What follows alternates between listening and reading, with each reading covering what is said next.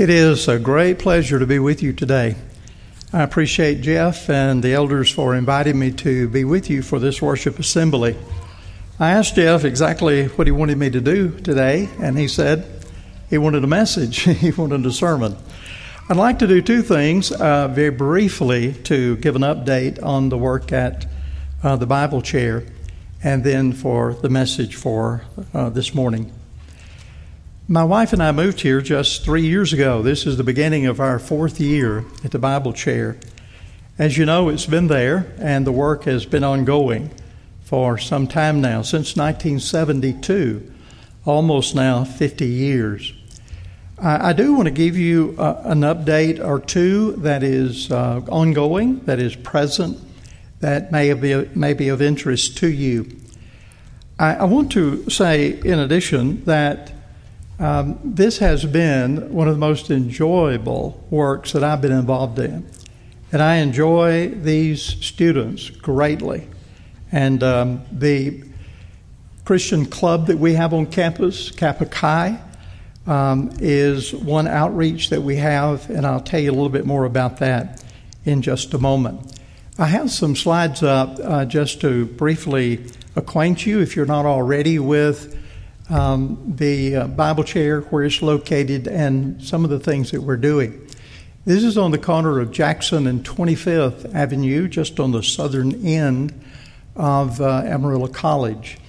And uh, this building houses the Bible chair. It was um, a professor's home and it has been remodeled. And on inside, we have a beautiful classroom. And that's very much like the classes in the other buildings in Byrd or Parcells where we also teach. Um, but it is um, limited or limiting us in regard to the number of people that we can host there. And especially during COVID, of course, uh, limitations of um, proximity to, to each other, we just simply can't meet in there and can't share the meals together and the devotionals that we once did. All of that is now being done online. Um, here's a shot while we were meeting and uh, at the classroom that we have that also hosts for the meal. By the way, I want to express my appreciation to families here who provide meals on a regular basis. Someone came up just a moment ago and asked me about that schedule. Well, it's on hold right now, but we do appreciate you for providing food uh, for the students and the opportunity for them to be together there and to hear a devotional.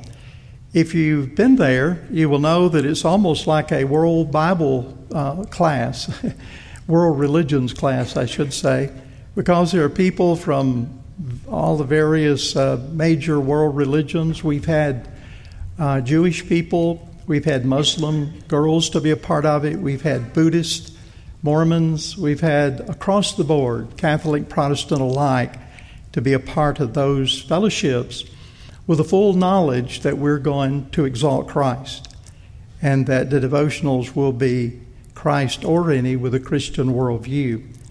But this has been an important part of our work. Um, I, I do want you to be aware, if you're not already, that there was and is until the middle of next month another Bible chair on campus. And here's a picture of it I took just the other day walking in front of it is uh, Southwest. It's not connected with Southwest Church, Church of Christ, but the title of it is Southwest Bible Chair. Mr. John Kohler has operated that for some years now and has been a co teacher of the religion courses with me. Um, the big change that is going to be initiated uh, beginning in fall two is that this Bible chair is closing. In conversation with John just recently, he gave to me the reason is financial, uh, that one of their major supporters had to drop out.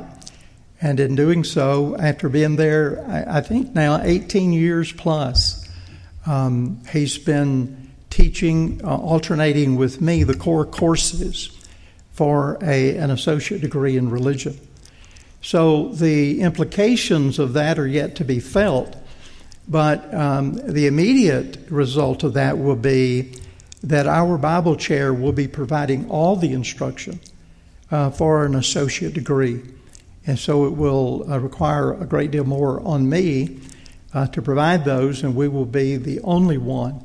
There are three religious bodies or groups on campus, counting Southwest, Amarillo Bible Chair, which is ours, and there's the Baptist Fellowship, and they do not teach courses on campus, but we do have those three groups.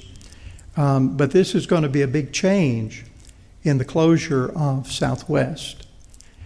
Um, I want to give you a few pictures of our present facility for the purpose of showing you where we're going to expand. And that has been underway now for one year, where we have been working on plans to um, extend it out in the backyard area, which would be the left side of the building as you see it there, and, um, and, and show you some of the plans that are already in progress on expanding the Bible chair. Here's in the backyard um, where it will be joined to the new part of the structure and extending uh, out uh, eastward in that backyard. Um, here's another view of uh, the building from um, uh, lot 9, parking lot 9, and the fence around that back uh, yard that we have. So we have space there to expand. Uh, one of the plans we had was to tear this building down and just totally rebuild that was going to be quite an expensive ordeal. and so we decided just to add on to this structure a larger assembly area. Uh, there's a picture of it from the backyard looking toward campus, some of the buildings that you can see out in the distance there looking north. Um, just a word or two about uh, the Christian club that we have. Um, all of this was in place and underway before I arrived um, under the work of Jerry Klein, also Frank, who is here, um, and others who served before me. Um, but this is one of the largest uh, clubs on campus. We have a well organized club facility for uh, the students. They are encouraged to participate in it. in the various clubs, there are 40 on the six campuses of AC. And we have four full time people uh, for the college who are working, organizing, planning, and these are the records are well kept. Students must participate in them. If they can't just sign up and say, I'm a member. Uh, they have to be actively involved for them to have this on their record. This is an important thing for universities when students transfer that they participated in social intellectual activities like this. Um, because we are not able to meet there, we were a bit concerned about how this was going to operate. Many of them simply stopped operating uh, from the last part of spring to and now into the fall. We did not. We are continuing. The students are meeting online. And during the registration period the beginning of this semester, we registered 118 students. Uh, that's remarkable. It's the highest number we've ever had. We've had one meeting with them online already for those who were able to and who had time at the uh, uh, designated time that I gave them on Zoom. We will have another meeting shortly as this month comes to an end. Um, but all of these students, I was impressed with their interest in being a part of a Christian club. Just the comments they made in acknowledging, yes, I want to be a part of it and we look forward to meeting them. The only thing I regret is not being able to meet with them face to face, have a meal with them, and then to conduct a devotional with them face to face. But we are doing that online. By the way, this is a significant part of our work. Um, it, it is um, contact outside a classroom. Uh, we teach classes for them in philosophy, world religions, and then all of the Bible classes uh, that we do for a core curriculum for um, uh, an associate degree in religion. But it is the direct association you have with them and getting to know them personally, both in class and out, that is so very important. By the way, there are a couple of students here from my Romans class, and we welcome them. We're glad that they're here today. Um, I appreciate Ken McLaughlin and uh, Kimberly um, who put together these drawings, architectural drawings here. Uh, these are computer computer uh, generated images here of our plans. I asked if they would do this uh, so that I could show it to churches and have something on paper or on screen so that we could show them what our plans are. But that's the extension of it on the um, onto the old building.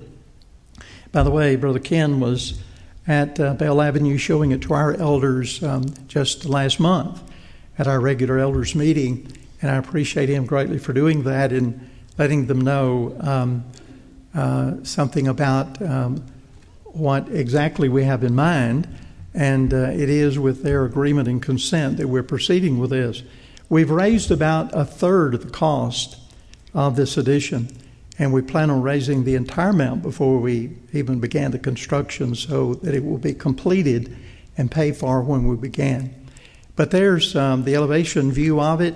There's the inside, uh, a beautiful computer generated image of a wonderful area where students can gather. So far, we've been able to have only about, we have 36 seats in that crowded classroom area where they can meet. Um, but we could easily host here uh, 60 to 75. So we're looking forward to the time when we can complete that. I'll quickly pass through these because these are electrical drawings, uh, foundation drawings, um, almost a complete set here. And I appreciate them greatly for providing that for us so that churches can know what we have in mind. Uh, in 2017, I was um, invited by Jerry, Jerry Klein, to attend with him a conference at Canyon at WT. And Brother uh, Kent Marinas hosted the occasion. We had various speakers there. Um, but it was an assembly of those who do this kind of work on, on campuses, both state and um, religious campuses. But to uh, address the assembly, the president of WT, President Walter Wendler, um, was scheduled to do the introduction and to uh, welcome the people at the conference, but he, his plane was delayed and he wasn't able to be there. And so he asked his uh, dean of nursing if he would um, read his prepared statements. I was so impressed by what he said that I asked for a copy. And I appreciate very much uh, them arranging that and sending me a copy. Listen to what this um, introduction from President Wendler said. He said, I think no more important issue exists on college campuses than building a bridge between faith and reason. It has been neglected for too long and to the peril of all. Institutional insistence on the separation of our spiritual intellectual life creates a rudderless environment that seems to be the goal of postmodernism. We relegate faith to the place of idiosyncrasy or bias and almost demand that our beliefs be checked at the campus gate like six shooters in a saloon. Isaac Newton, not long ago, recognized by Britain's Royal Society as the greatest scientist of all time, said this There are more sure marks of authenticity in the Bible than in any profane history.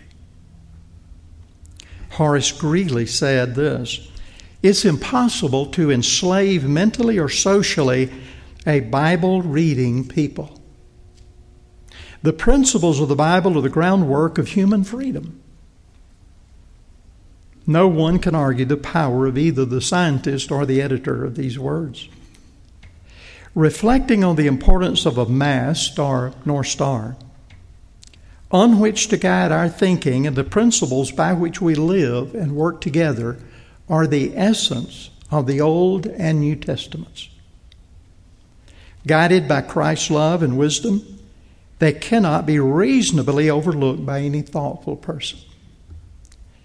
If our mind is the seat of our reason and our heart the seat of our faith, Almighty God has placed them only 18 inches apart. It is interesting that through our construction of a contorted reality, a postmodern reality. We seem to want them on different planets rather than in the same human being. Universities should provide a place where these relationships flourish in discussions rather than relegating them to the periphery, or as is almost universally the case. These are the kinds of observation that I will share if I'm able to make it. This is valuable work that you're doing. Don't faint or grow weary. God will bless you and bless those gathered here for the purpose of edifying Christ in thought and action. Those are the words of President Wendler. I was impressed, especially when he said that there is no more important issue existing on college campuses than building a bridge between faith and reason. And that's what I want to speak about briefly today. That's what we're trying to do. By the way, I brought a textbook with me, and it is titled from 1853 The Right and Place of the Bible in Public Schools. That was about the time they were discussing planning public school systems. And they were arguing for the right of the Bible to be taught in our public schools. By the way, regularly I get students who are in journalism and they'll come over to the Bible chair and they're writing articles for their class. And one of the first questions that they ask when I agree to sit down with them and answer their questions is Why are you here? What right do you have to be on a state campus? Well, I first tell them I'm not on a state campus, we're across the street. The building is actually owned by Churches of Christ. But there is no limitation in the Constitution on our being there. And we have the right of speech as others do. And that book makes some powerful arguments in the 1850s on the right of the Bible in the public square and in public schools. And so we have to let them know that that is true. The limitation of the Constitution is on Congress. Congress shall not make a law respecting the establishment of a religion or prohibiting the free exercise thereof. It's on them, not on us. That phrase, the separation of church and state, is in a letter from Thomas Jefferson, the president, to the Danbury Baptist Assembly, a question that they had asked. And he talked about the wall of separation, that is, keeping Congress out of the activities and rights and freedoms of religious groups. It's been twisted, it's been turned as if it's a limitation on us. We have a right to be there. But this thing about faith and reason, that's what President Wendler was getting at. And he said, we need to build that bridge between the two and not allow them to separate them as if to say there's no place for faith here. And I love the statement that he made that between the heart and the brain is only 18 inches, and God Almighty put them mighty close together and in the same individual.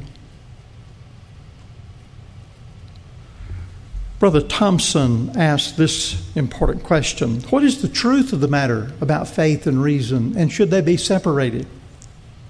Can faith and knowledge coexist? Or must one be viewed as the antithesis of the other?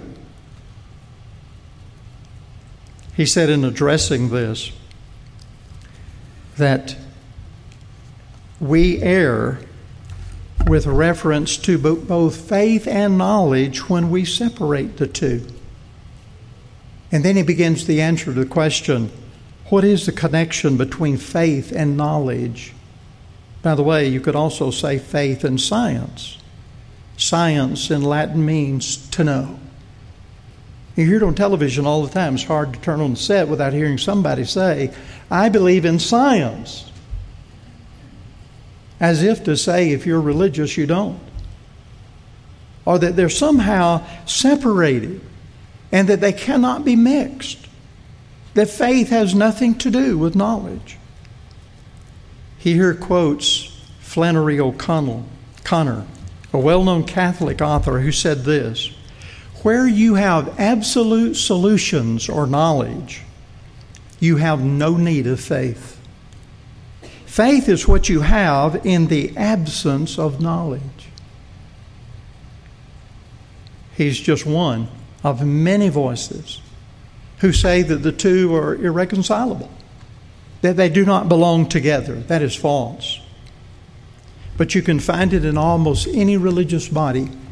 If you take the books off the shelf and look at them under that section of faith and knowledge and see what they say about it, I have a few quotations here of those who deny it. As indicated earlier, he said, this author said, there is not enough evidence anywhere to absolutely prove God. But there's adequate evidence to justify the assumption or faith that God exists. The assumption. But you can't prove it. Here's another one in the book, The World and Literature of the Old Testament. The Bible claims to be inspired of God, but there's no way to prove it. Can't prove it, can't disprove.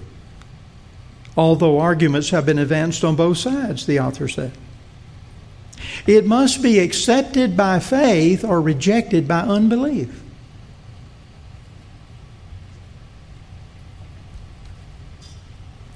Another author. In all matters of a religious epistemology, that's the study of knowledge. We come to the question of distinguishing between absolutely provable knowledge and that which is faith dependent to some degree or another. In other words, men of strong faith act like they have full knowledge. Even though in this life they can never have any more than a strong faith. That's an extraordinary statement, but it's very common. Author after author in all of the religious bodies across the spectrum are saying things like this that in being a person of faith, you act like you know, but you really don't. By the way, one of the reasons why I think classes like philosophy of knowledge, epistemology, which is one of the classes that I teach in an introduction to philosophy. That is an important class. It's an important study, epistemology. How do you know what you know? And there's a whole group of people that want to limit your access to knowledge just through your five senses. That's all that you can say you absolutely know. They are called empiricists. That's a false view of knowledge. Knowledge is far greater than that, far broader than that. If we were to limit what we know just by the access of our five senses, our knowledge would be extraordinarily small. We'd have to get rid of 95% of the things we think we know and all of the libraries because those books were written by other people of their experiences, of their experiments, of their travels, not yours. The empirical view will not stand. I watch it in classes when I present it. It is astonishing, almost with universal approval, that knowledge is broader Yes, it is based upon the five senses. Yes, that's where you began. But you should never, never limit knowledge to only that which you can know through your five senses. And we do not act like we know something when we don't. That is not a person of faith. Here's another author, uh, Arlie Hoover, wrote this Faith, he describes it this way, standing between knowledge and ignorance, certainty and credulity, in a sense, partakes of both. It has some evidence which relates to knowledge, and yet it has uncertainty because the evidence is indirect. So he said on a scale, if you were to put it up here, knowledge is at the top and ignorance at the bottom, faith is somewhere in between. And partakes of both knowledge and ignorance. Both certainty and credulity. That is an incorrect view of faith. And it is a tremendous limitation of knowledge. Listen to what Isaiah said. He used the terms know and believe synonymously with reference to God. He said in chapter 43, verse 10, You are my witnesses, says Jehovah, and my servant whom I have chosen, that you may know and believe and understand that I am He. Before me there was no God formed, and neither shall there be after me. Even I am Jehovah. And beside me there is no Savior. Have you ever noticed that? That you have knowledge, know, and believe, or we could say science and faith in the same passages. Brother Dick Sztanyo wrote this in a book, The Concept of Rational Knowledge, or Rational Belief, rather. He said to admit that Christianity is only probable is to admit the possibility that it, in fact, might be a hoax. Could you, in your most irrational moment, imagine the slightest possibility of an apostle preaching the God of probability? Or the God who may be?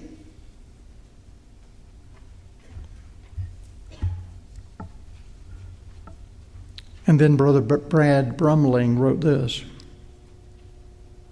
in, in a writing, Reason and Revelation. He says, Some have made the mistake of thinking that faith is to be set in opposition to knowledge. As though the more one knows, the less faith he needs. By the way, have you ever thought of this? That people living during Jesus' day were right there in his presence. They saw him. And yet they still needed faith. Thomas, reach hither your hand, put it in mine the scar in my hand and the scar in my side, and no longer be faithless but believing. And yet he was there able to see the resurrected Christ. But he still needed faith. Faith and knowledge are related. One does not exclude the other. He said, Brother Brumling said, this is a false concept of faith. Faith is knowledge based.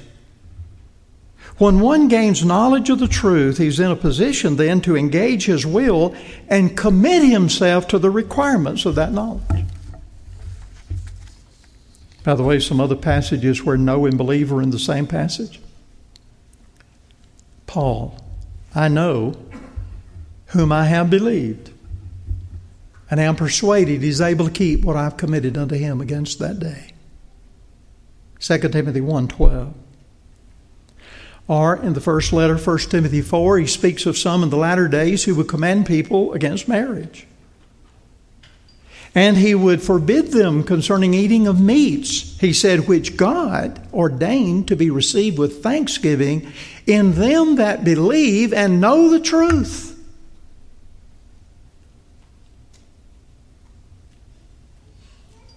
Then Jesus said to those who believed on him, If you continue in my word, you're my disciples indeed. You shall know the truth, and the truth shall make you free.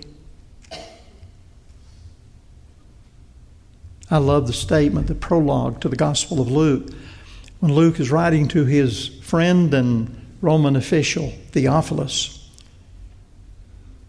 He said, We received this information about the life of Christ from those who were ministers and eyewitnesses And he said, I also, having had perfect understanding of all things from the very first, I wanted to write to you so that you might know the certainty of those things wherein you have been instructed. Didn't sound like Luke believed in this. You got to act like it. Or it might be true or it might not. Luke didn't believe that.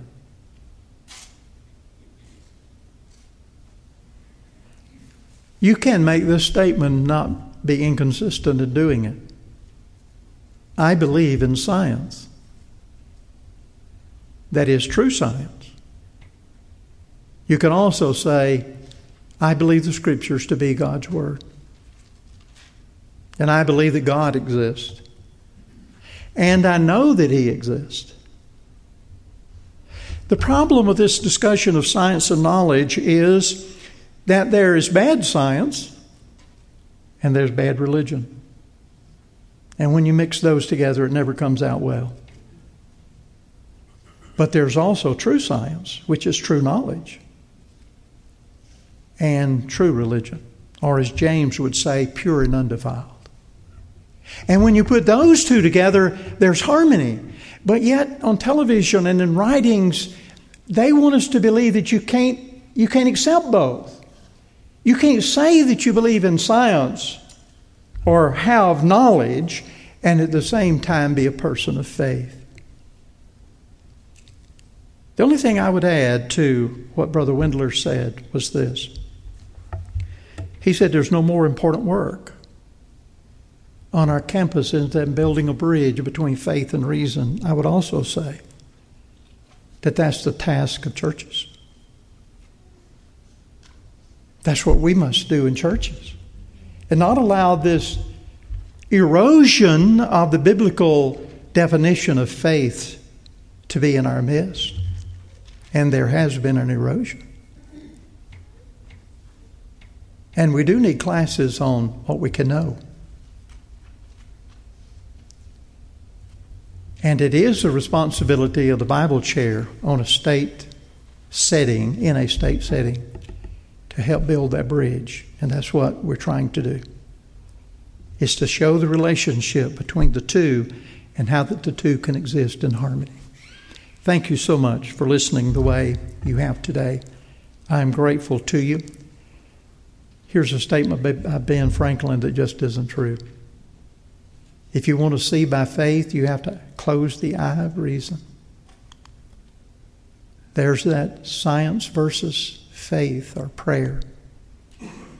Mahatma Gandhi said, faith must be enforced by reason. When faith becomes blind, it dies. He's absolutely right about that. And the last slide asks the question where's the contradiction between faith and knowledge? Doesn't exist, not in Scripture. If you haven't responded to the gospel, you can know the one you're responding to. You can know God. And you can know that you know it. John said, Hereby we do know that we know him if we keep his commandments. We invite while we stand and sing together.